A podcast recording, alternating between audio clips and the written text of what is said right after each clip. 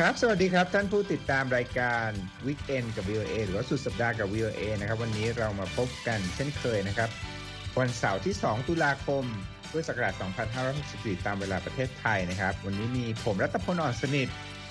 ผมจำเริญ ตั้นสมบุญ ดิฉันวรางคณาชมชื่น และดิฉันนิติการกำลังวันครับร่วมกันดำเนินรายการวันนี้นะครับ มีข่าวหลายข่าวที่น่าสนใจที่ จะมาเล่าให้ฟังกันวันนี้นะครับ เช่นนะครับเรื่องราวของการทดสอบขีปนาวุธของเกาหลีเหนือนะครับ ครั้งที่ 4 แล้วนะในช่วงเดือนกันยายนที่ผ่านมานะนอกจากนั้นยังมีเรื่องราวของความนิยมครับในตัวของประธานาธิบดีโจไบเดนของสหรัฐ และเรื่องแต่งงานของราชวงศ์มีหนึ่งข่าวจากราชวงศ์รัสเซียอีกหนึ่งข่าวจากราชวงศ์ญี่ปุ่นนะครับ ข่าวที่เป็นข่าว คุยยาวๆวันนี้นะครับเป็นยาที่ให้ความหวังนะครับสำหรับผู้ที่ต้องการหายารักษาโควิด -19 นะครับเป็นของบริษัทเมอร์กนะครับมีความพิเศษอย่างไรวันนี้คุณจำเริญตันสมบุญจะนำรายละเอียดมาเล่าให้เราฟังกันนะครับ ช่วงท้ายรายการนะครับ วงการบันเทิงนะครับ เห็นดิวนะฮะที่ขัดแย้งกันมานาน ระหว่างกาเลจอฮันสันแล้วก็ส่วนแบ่งกับดิสนีย์นะฮะท้ายสุดวันนี้มีเรื่องราวฟีลกู๊ดครับจาก วินนี่เดอะพูครับสะพานของหมีน้อยอมตะจากค่ายดิสนีย์นี้นะครับ ถูกประมูลที่อังกฤษนะฮะเดี๋ยวคุณวร่างคณาจะเล่าเล่าให้เราฟังครับ ข่าวแรกคุณวร่างคณาคุณวร่างคณาวันนี้ทั้งเป็นข่าวเปิดและปิดนะวันนี้อ้าวข่าวแรกเนี่ยเป็นเรื่องการขีปนาวุธการทดลองขีปนาวุธของเกาหลีเหนือที่สร้างความสั่นสะเทือนมาทั้งเดือนกันยายนนะฮะแล้วก็ช่วงปลายก็มีข่าวมา ความคืบหน้าเป็นอย่างไรบ้างครับ ค่ะก็เรียกได้ว่านี่เป็นการทดสอบยิงขีปนาวุธครั้งที่ 4 ภายใน 1 เดือนนะคะของเกาหลีเหนือ ซึ่งครั้งนี้ก็เป็นการทดสอบยิงขีปนาวุธต่อต้านอากาศยานโดยที่เรียกว่า anti aircraft missile นั่นเองนะคะ โดยอ้างว่ามีการใช้เทคโนโลยีจรวดขีปนาวุธใหม่ตามการรายงานของ Korean Central News Agency หรือ KCNA ซึ่งเป็นสื่อรัฐบาลกรุงเปียงยางนั่นเองค่ะ โดยในวันพฤหัสบดีตามเวลาท้องถิ่นนะคะเคซินเนได้โพสต์รูปภาพรูปหนึ่งนะคะของสิ่งที่เรียกว่าเป็นจรวดขีปนาวุธต่อต้านอากาศยานที่พัฒนาขึ้นมาใหม่นะคะ ที่ถูกนำมาทดสอบยิงจากฐานยิงเคลื่อนที่จากสถานที่ที่ไม่เปิดเผยค่ะ โดยนักวิเคราะห์ขีปนาวุธกล่าวนะคะ ว่าการทดสอบดังกล่าวเนี่ยแสดงให้เห็นความก้าวหน้าในระดับเล็กนะคะ แต่ก็ถือว่าเป็นส่วนหนึ่งของยุทธศาสตร์ของเกาหลีเหนือ ที่ต้องการจะพัฒนาขีดความสามารถด้านขีปนาวุธให้ก้าวหน้าและทันสมัย แล้วก็ต้องการแสดงให้ประชาคมโลกได้เห็นด้วยนะคะด้านอันกิจพันดานะคะ ผู้เชี่ยวชาญด้านนโยบายนิวเคลียร์แห่งสถาบัน Carnegie Endowment for International Peace นะคะ ก็ให้สัมภาษณ์กับ VOA ว่าดูเหมือนว่ากรุงเปียงยางกำลังจะส่งสัญญาณนะคะ ว่าขีปนาวุธแบบภาคพื้นสู่อากาศตัวใหม่นี้เนี่ยมีศักยมีศักยภาพมากกว่าขีปนาวุธเดิมที่เรียกว่าชื่อปองแก่5นะคะ สื่อรัฐบาลกรุงเปียงยางไม่ได้ให้รายละเอียดนะคะ เกี่ยวกับการทดสอบขีปนาวุธครั้งล่าสุดมากนักค่ะ ซึ่งก็เป็นการทดสอบส่งท้ายเดือนกันยายนนะคะ เดือนที่เกาหลีเหนือเนี่ยก็เรียกได้ว่าวุ่นวายกับการทดสอบยิงขีปนาวุธพอสมควร เราไม่ว่าจะเป็นการทดสอบการยิงขีปนาวุธระยะไกลนะคะ ขีปนาวุธนำวิถีระยะใกล้ โดยใช้ขบวนรถไฟเป็นฐาน แล้วก็ขีปนาวุธเหนือเสียงล่าสุดนี้ด้วยนะคะ การทดสอบส่วนใหญ่ก็ดูเหมือนว่าจะเป็นการเน้นทำให้ขีปนาวุธระยะใกล้ของเกาหลีเหนือเนี่ยถูกตรวจจับแล้วก็สกัดกั้นได้ยากขึ้นกว่าเดิมนะคะซึ่งก่อนหน้านี้เนี่ยนายคิมจองอึนผู้นำเกาหลีเหนือก็ได้เคยบอกใบ้นะคะ ว่าเขาอาจจะกลับมา ทดสอบยิงขีปนาวุธระยะไกลอีกครั้ง หลังจากที่ยุติการทดสอบดังกล่าวไปในปี 2017 ค่ะ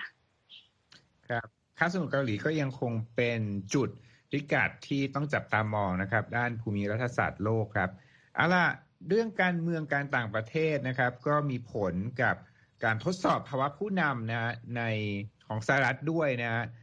โจไบเดนนี่ก็ถูกมองเรื่องผลงานการอพยพคนจากอัฟกานิสถานนะครับ เรื่องราวต่างๆ ที่ถือว่าเป็นบททดสอบใหญ่ของโจไบเดนในช่วงไม่กี่สัปดาห์ที่ผ่านมา อยากทราบจริง ๆ คุณนิติการว่ามีผลกระทบอย่างไรกับความเชื่อมั่นในตัวประธานาธิบดีครับ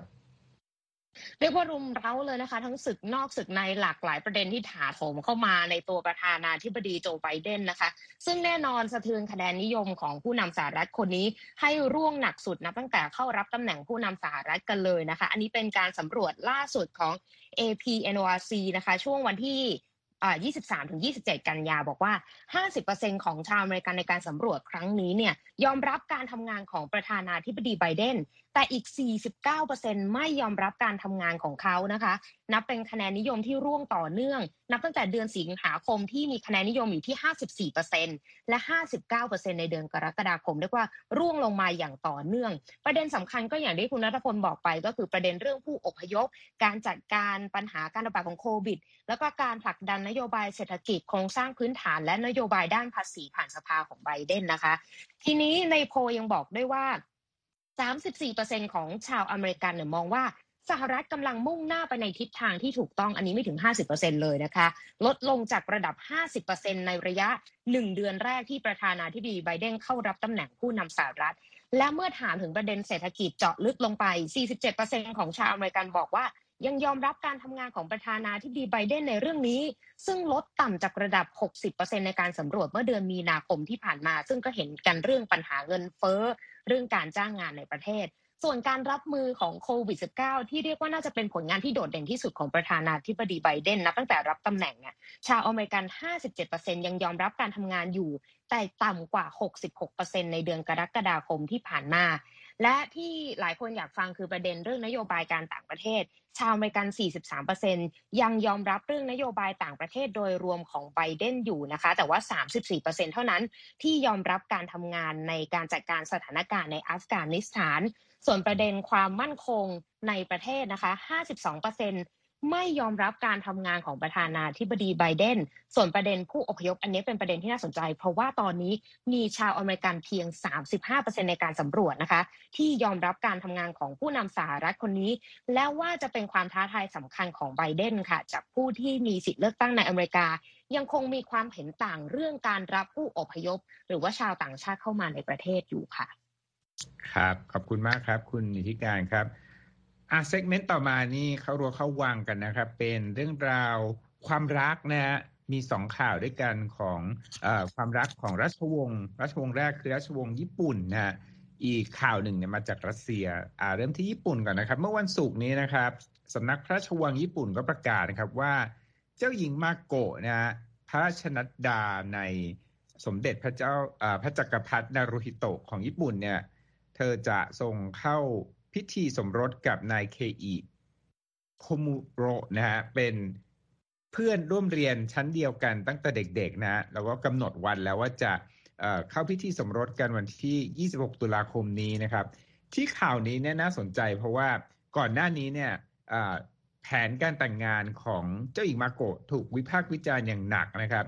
เพราะว่าสื่อญี่ปุ่นเนี่ยไปขุดคุยประวัติของว่าที่เจ้าบ่าวนะทั้งคู่เนี่ยวัย 29 ปี ก่อนหน้านี้เนี่ยเคยประกาศว่ามั่นกันวันเมื่อ4ปีที่แล้ว แล้วก็มีแผนที่จะสมรสหนึ่งปีหลังจากนั้น ก็คือปีคศ2018 แต่นะหลังจากที่มีการขุดคุยข่าวต่างๆเนี่ยก็เลื่อนกับพิธีแต่งงานนะครับโดยสื่อญี่ปุ่นเนี่ยก็ได้ขุดคุยเรื่องราวว่าทางด้านฝ่ายชาย ครอบครัวฝ่ายชาย มีปัญหาเรื่องการเงินนะมีการทะเลาะกันถึงเงิน แล้วก็ฝ่ายชายเมื่อตอนเดินทางกลับมาจากการศึกษาต่อจากสหรัฐเนี่ยก็ไว้ผมทรงหังมานะครับบอกโพนี่เทลชาวญี่ปุ่นก็บอกว่าไม่ค่อยที่จะตรงกับประเพณีเท่าไหร่นะ ก็เรื่องราวต่างๆที่กดดันก่อนหน้านี้ก็ทำให้ฝ่ายของรัชวงศ์เนี่ยบอกว่า ทางเจ้าหญิงมาโกเองเนี่ยก็ทรงประชวรนะด้วยอาการที่คล้ายๆกับ PTSD หรือว่ากระทบกระเทือนใจหลังจากเหตุการณ์ร้ายแรง ส่วนสมเด็จพระจักรพรรดินีมาซาโกะก็ประสบความยากลำบากด้านจิตสภาพจิตใจเช่นกันนะครับ ทั้งนี้ทั้งนั้นนะครับก็กำหนดแล้วว่าจะแต่งงาน 26 ตุลาคมนี้ และมีผลโพของคนญี่ปุ่นด้วยนะครับ บอกว่า 38%สนับสนุนการสมรสครั้งนี้ 35%บอกว่าไม่เห็นด้วยกับการสมรส ขณะที่ 26%บอกว่าไม่แคร์ไม่สนนะครับเอาละมาที่เรื่องราวจากรัสเซียบ้างนะครับ เป็นข่าวของทายาทอดีตราชวงศ์รัสเซียนะฮะเข้าพิธีสมรสกับหญิงชาวอิตาเลียนนะในพิธีตามแบบราชวงศ์ครั้งแรกในรัสเซียนับตั้งแต่ ซาหรือว่าราชวงศ์รัสเซียเนี่ยถูกโค่นอำนาจเมื่อกว่า 100 ปีที่แล้วนะครับ นี่เป็นข่าวจากรอยเตอร์นะครับ ผู้ที่เข้าสมรสครั้งนี้ก็คือแกรนด์ดยุกจอร์จมิคไฮโลวิชโรมานอฟนามสกุลนี้คนไทยชอบเอามาล้อเอามาเล่นเป็นชื่อว่าเป็นสายลับนะฮะแต่ว่านี่เป็นชื่อของฝ่ายชาย จะเข้าพิธีสมรสกับฝ่ายหญิงที่ชื่อวิกตอเรียโรมานอฟเบตตารินีเป็นชาวอิตาเลียนนะครับที่ ประกอบพิธีสมรสครั้งนี้เนี่ยจะเกิดขึ้นที่นครเซนต์ปีเตอร์สเบิร์กซึ่งเป็นอดีตเมืองหลวงของรัสเซียนั่นเองนะครับ ก็เป็นเรื่องราวสั้นๆนะครับ จากรัสเซียเรื่องการแต่งงานของทายาทราชวงศ์ซาของรัสเซียนั่นเองครับ ตามด้วยข่าวจากคุณจำเริญนะครับ วันนี้เป็นเรื่องราวที่เกี่ยวข้องกับอัตราผู้เสียชีวิตที่เคยทำหน้าที่เป็นทหารในสหรัฐปรากฏว่าตัวเลขเพิ่มสูงขึ้นใช่ไหมครับ ทั้งที่เคยทำหน้าที่เป็นทหารหรือว่าที่เป็นทหารอยู่ ก็ถึงแม้ว่าทหารอเมริกันจะถอนมาจากอัฟกานิสถาน ครอบครัวหรือทหารบางส่วนก็อาจจะถอนหายใจเฮือกใหญ่นะแต่ตามรายงานของ AP เนี่ยบอกว่ากระทรวงกลาโหมสหรัฐยอมรับว่าเมื่อปีที่แล้วเนี่ยการฆ่าตัวตายของเจ้าหน้าที่ในกองทัพสหรัฐเพิ่มขึ้น 15%ส่วนใหญ่มาจากการฆ่าตัวตายของทหารในกองทัพบบก แล้วก็ในกองกำลังนาวิกโยธินนะครับซึ่งถ้ามองในแง่ของตัวเลขแล้วไม่เยอะเท่าไหร่หรอก ก็คือเมื่อปีที่แล้วเนี่ยคือปี 2020 เนี่ยนะฐานอเมริกันฆ่าตัวตายรวมทั้งหมดเนี่ย 580 ราย เมื่อเทียบกับ 504 รายก่อนหน้านะครับ ซึ่งถ้าดูจากจำนวนทหารเป็นหลายแสนเลยเนี่ยก็อาจจะไม่เยอะเท่าไหร่ แต่มันเป็นแนวโน้มที่ต่อเนื่องมาหลายปี อย่างน้อยใน 5 ปีที่อัตราการฆ่าตัวตายเนี่ยเพิ่มขึ้น แล้วก็เจ้ากระทรวงกลาโหมลอยออสตินก็บอกว่าเป็นแนวโน้มที่น่ากังวล อย่างไรก็ตามผู้บริหารกองทัพ ผู้นำกองทัพ ของสหรัฐเนี่ยก็ยอมรับว่ายังไม่เข้าใจสาเหตุที่แท้จริงของการฆ่าตัวตายของทหาร แต่ก็มีการสันนิษฐานหรือวิเคราะห์ว่าก็มาจากความกดดันหลายอย่างนะครับ โดยเฉพาะอย่างยิ่งจากเรื่องโควิดในปีที่แล้ว ซึ่งทหารเนี่ยถูกระดมสัพกำลังไปช่วยในการระดมตรวจเชื้อช่วยแจกจ่ายวัคซีนบางส่วนก็มีปัญหาเรื่องโควิดสำหรับตัวเองแล้วก็ครอบครัวด้วยนะครับ รวมทั้งยังมีปัญหาความกดดันจากการถูกส่งไปประจำการ ในเรื่องของปัญหาภัยพิบัติธรรมชาติที่ต้องไปช่วยแก้ไข แล้วก็เรื่องของการควบคุมสถานการณ์วุ่นวายอะไรเงี้ยก็บางทีมีการระดมสรรพกำลัง อันนี้นอกเหนือจากปัญหาเรื่องความเครียดในครอบครัวกับปัญหาเรื่องการเงิน นั้นมันก็เป็นปัญหาที่ยุ่งยากซับซ้อนพอสมควรทีเดียวนะครับ ทีนี้เรื่องของเรื่องก็คือว่า ในบรรดาการฆ่าตัวตายเนี่ยอาจจะเป็นข่าวดีนิดๆก็ได้บอกว่า ในกองทัพอากาศกับกองทัพเรือเนี่ยอัตราการฆ่าตัวตายเนี่ยลดลงหรือว่ายังเท่าเดิม ในขณะที่กองทัพบบกกับนาวิกโยธินเนี่ยมีอัตราเพิ่มขึ้น แต่ว่าจำนวนที่เพิ่มขึ้นเนี่ยทางกระทรวงกลาโหมก็บอกอาจจะไม่ได้มีนัยยะสำคัญทางสถิติเท่าไหร่ เพราะว่าจำนวนก็ไม่ได้มากนัก อย่างไรก็ตามมีประเด็นที่อาจจะ เป็นที่น่าสังเกตบางอย่างว่า กลุ่มทหารอเมริกัน หรือผู้ที่เป็นเจ้าหน้าที่ทหารอเมริกันของกองกำลังรัฐบาลกลางเนี่ยที่มีอัตราการฆ่าตัวตายสูงที่สุดเนี่ยคือ 63เปอร์เซ็นต์เนี่ยเป็นระดับพลทหารอายุต่ำกว่า 30 ปีนะครับ ซึ่งฆ่าตัวตายมากที่สุดเลย เราเรียกกลุ่มนี้ว่า enlistment คือไม่ได้มียศไม่ได้มีตำแหน่งอะไรเป็นทหารสมัครเข้ามา แล้วก็มียศระดับระดับล่าง แล้วสถิติบอกว่าวิธีที่คนเหล่านี้ฆ่าตัวตายมากที่สุดคืออะไร อาวุธปืน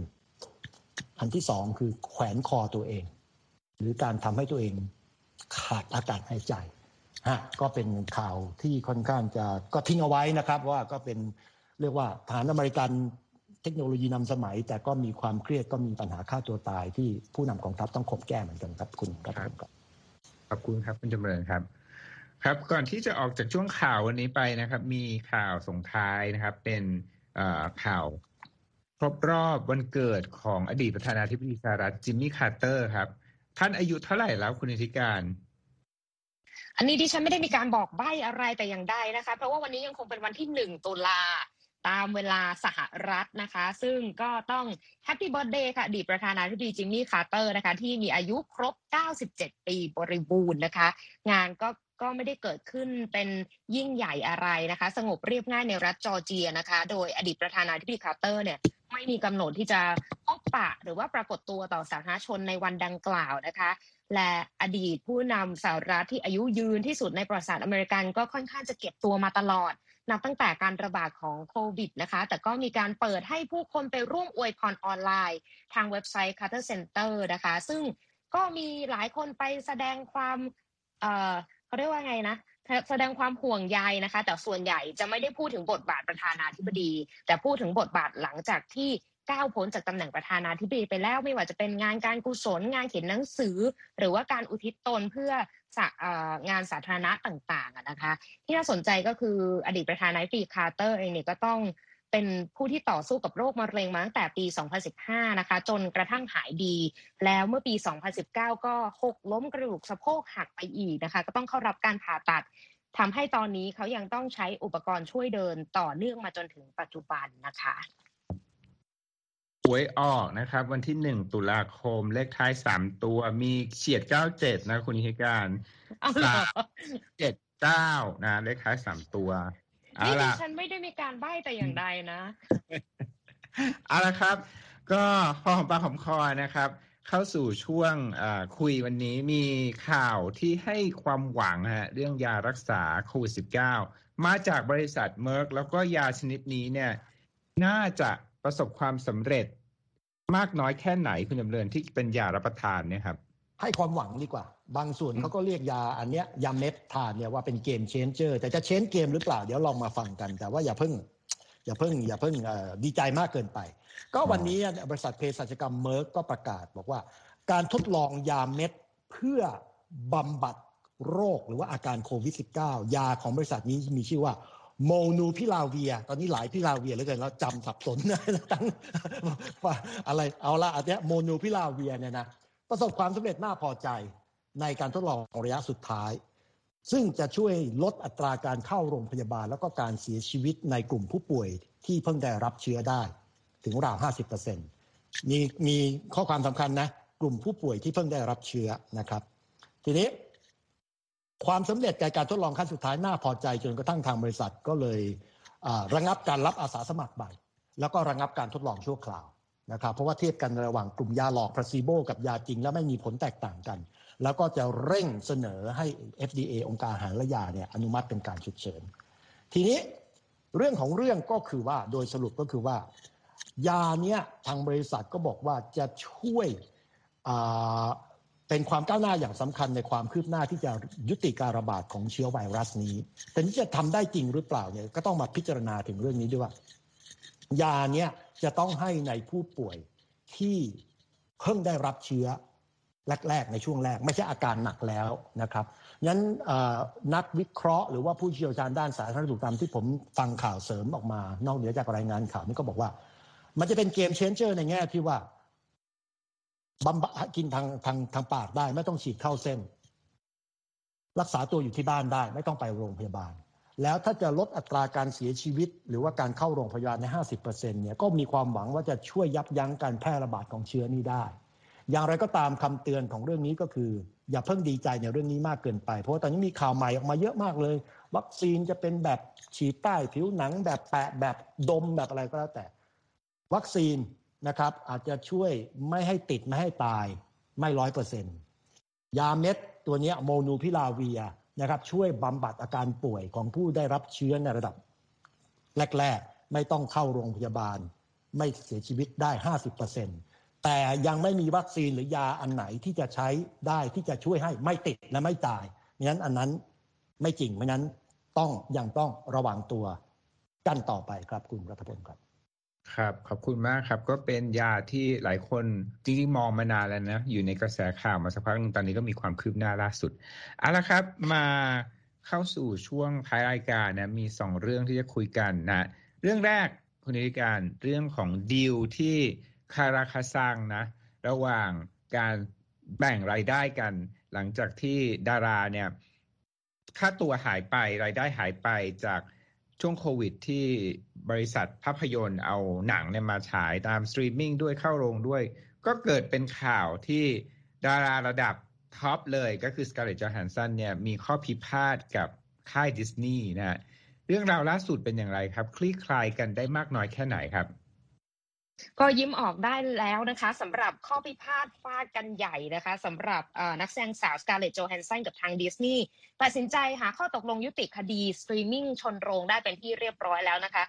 ทั้งสองฝ่ายเนี่ยออกแถลงการณ์ร่วมกัน ไม่ได้ระบุไม่ได้พูดถึงรายละเอียดของข้อตกลงว่า ปิดดีลกันยังไง แต่ฝั่งนักแสดงสาวบอกว่าดีใจที่สามารถสะสางข้อแตกต่างกับทางดิสนีย์ได้ และอนาคตจะทำงานร่วมกันต่อไปได้ ทางฝั่งดิสนีย์เองก็บอกว่าพอใจที่บรรลุข้อตกลงกันได้นะ แล้วเฝ้ารอที่จะร่วมงานกับโจแฮนเซนในโปรเจกต์ที่จะมาถึงอีกมากมายต่อจากนี้นะคะแฟนๆของโจแฮนเซนก็ยิ้มออกได้นะคะ แต่คดีนี้เรียกว่ามาเร็วเคลมเร็วนะ เพราะว่าเกิดขึ้นเมื่อเดือนกรกฎาคมที่ผ่านมานี้เอง ซึ่งทางทีมกฎหมายของทางสการ์เลตโจแฮนสันไปยื่นฟ้องดิสนีย์ว่าเอาหนังฉายเดี่ยว Black Widow เนี่ยฉายแบบสตรีมมิ่งชนโรงกับ Disney Plus ก็ถือว่าเข้าข่ายละเมิดสัญญาและทำให้รายได้ของเธอเนี่ยจากการขายตั๋วหนังเนี่ยลดลงไป แต่ทางดิสนีย์ก็ฟาดกลับบอกว่าไม่ได้ผิดสัญญาและยังเป็นการเพิ่มรายได้ให้เธอนอกเหนือจาก 20 ล้านที่คุยกันไว้ก่อนหน้านี้อีกนะคะ ซึ่งหลายคนก็รอติดตามว่าคดีนี้จะสิ้นสุดอย่างไร เพราะว่ามันกระทบกับอุตสาหกรรมภาพยนตร์อย่างรุนแรง ไม่ว่าจะเป็นฝั่งของนักแสดง ผู้สร้างหนังแล้วก็นายทุน รวมถึงโรงภาพยนตร์เองด้วยที่ทางสมาคมผู้ประกอบการโรงภาพยนตร์แห่งสหรัฐเนี่ยถึงกับออกแถลงการณ์ที่ไม่เกิดขึ้นบ่อยครั้งนัก โจมตีกลยุทธ์ของดิสนีย์ในการสตรีมมิ่งหนังชนโรงแบบนี้ด้วยค่ะ อืมครับ ก็เรื่องราวของนาตาชาโรมานอฟนะครับ สืบเนื่องมาจากข่าวผมกล่าวไปก่อนหน้านี้อย่างไม่ได้ตั้งใจนะครับเอาละครับ เรื่องราวของอวงการบันเทิงนี่ก็ ปกติเราจะนำมาเสนอในช่วงสุดสัปดาห์กับ VOA นะครับโควิด ที่ผ่านมาเกือบสองปีนี้เราเคยมีคุยหนัง ตอนนี้ก็ได้จางหายไป แต่กิจกรรมของคนไปโรงภาพยนตร์เนี่ยก็ได้กลับมาเพิ่มขึ้นคิดว่า ในที่สุดแล้วคงจะมีการนำหนังมาคุยนะ ตอนนี้ก็เริ่มมีข่าววงการบันเทิง มีสัญญาณชีพเพิ่มมากขึ้นเอาล่ะ แต่ว่าช่วง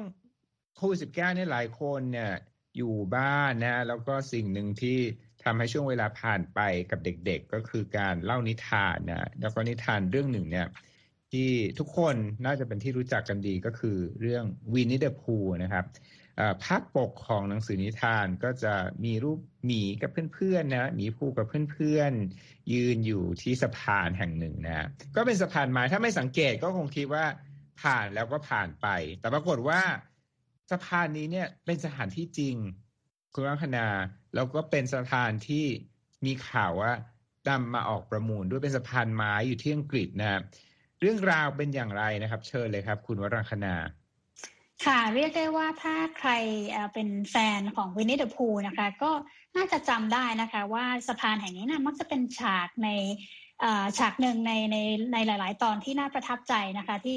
ที่วินนี่เดอะพูและเพื่อนๆเขาชอบไปยืนมองแม่น้ำกันหรือบางทีวินนี่เดอะพูเองก็ไปยืนกับคริสโตเฟอร์โรบินนะคะ ซึ่งสะพานแห่งนี้เนี่ยเดิมทีนะคะ ชื่อว่าสะพาน Posingford Bridge นะคะที่ถูกสร้างขึ้นในปี 1907 ในทางตอนใต้ของอังกฤษนะคะ ซึ่งต่อมาในปี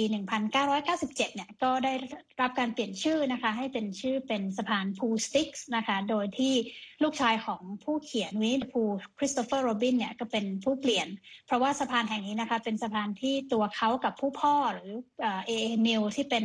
ผู้เขียนวินนี่เดอะพูเนี่ยนะคะ ชอบไปใช้เวลาที่สะพานแห่งนี้ด้วยกันบ่อยๆนะคะ ซึ่งในวันนี้นะคะสะพานพูสติกส์ Bridge เนี่ยนะคะ ก็กำลังจะถูกนำมาประมูลค่ะ ถือว่าเป็นการประมูลเรียกได้ว่าเป็นวัตถุทางที่มีคุณค่าทางวรรณกรรมอย่างหนึ่งเลยนะคะ ที่เราอาจจะไม่ค่อยได้เห็นกัน โดยที่การประมูลครั้งนี้นะคะ อาจจะตรงกับ ครบรอบหนึ่งร้อยปีนะคะ ตั้งแต่มีการนำเรื่องวินิเดอร์พูมาตีพิมพ์ขึ้นมานะคะ โดยที่บริษัทในการประมูลแห่งนี้นะคะ ชื่อ Summer Place Auctions เนี่ยค่ะก็รายงานนะคะว่านี่เป็นหนึ่งในวัตถุที่โด่งดัง และสำคัญที่สุดในทางวรรณกรรมนะคะแล้วเขาก็ยังหวังว่าสะพานแห่งนี้เนี่ยจะเรียกราคาได้ถึง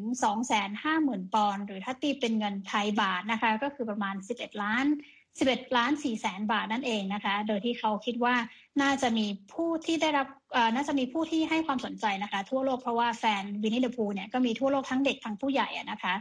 ซึ่งตัวสะพานดังตัวสะพานดังกล่าวนั้นนะคะ จริงๆก็คืออได้รับการ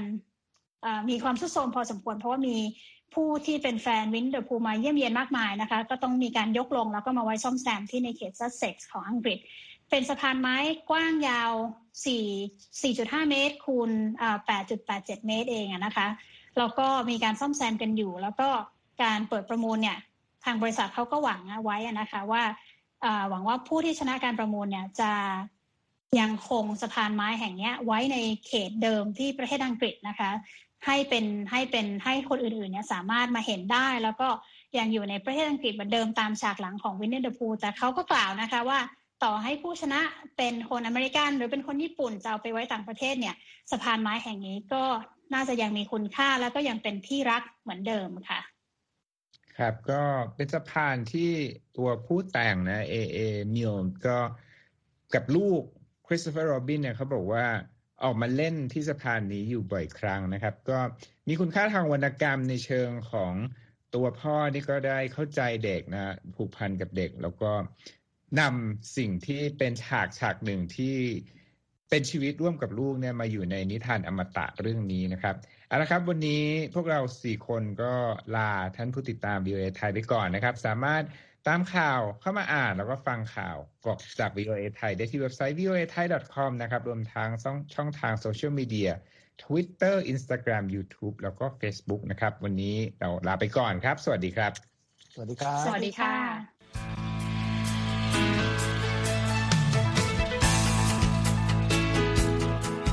ครับและที่จบไปก็คือรายการจาก Voice of อเมริกาภาคภาษาไทย หากคุณผู้ฟังต้องการฟังรายการในวันนี้อีกครั้ง สามารถเข้าไปได้ที่เว็บไซต์ voa thai com และคลิกที่โปรแกรมของเราครับ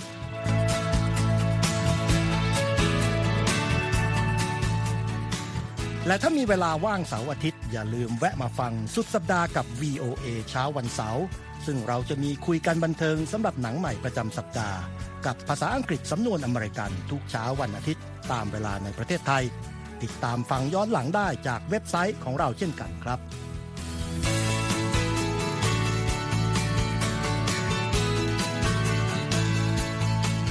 และสำหรับคุณผู้ฟังที่ชอบเรียนรู้ภาษาอังกฤษ ตอนนี้เรามีคอลัมน์พิเศษ Let's Learn English ซึ่งเปิดโอกาสการเรียนรู้และฝึกทักษะภาษาอังกฤษ ในรูปแบบที่ถูกออกแบบโดยผู้เชี่ยวชาญตามมาตรฐานการศึกษาของอเมริกา เพื่อให้เนื้อหาเหมาะสมสำหรับผู้เริ่มเรียนภาษาอังกฤษ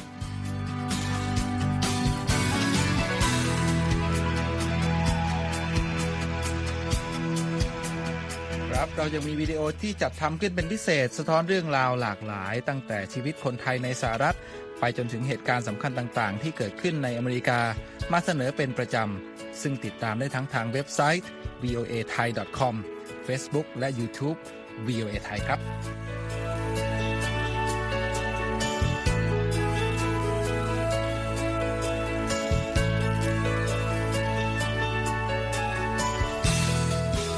ไม่ใช่แค่นั้นนะคะ เรายังมี Facebook Live ให้ชมการออกอากาศสดจากกรุงวอชิงตัน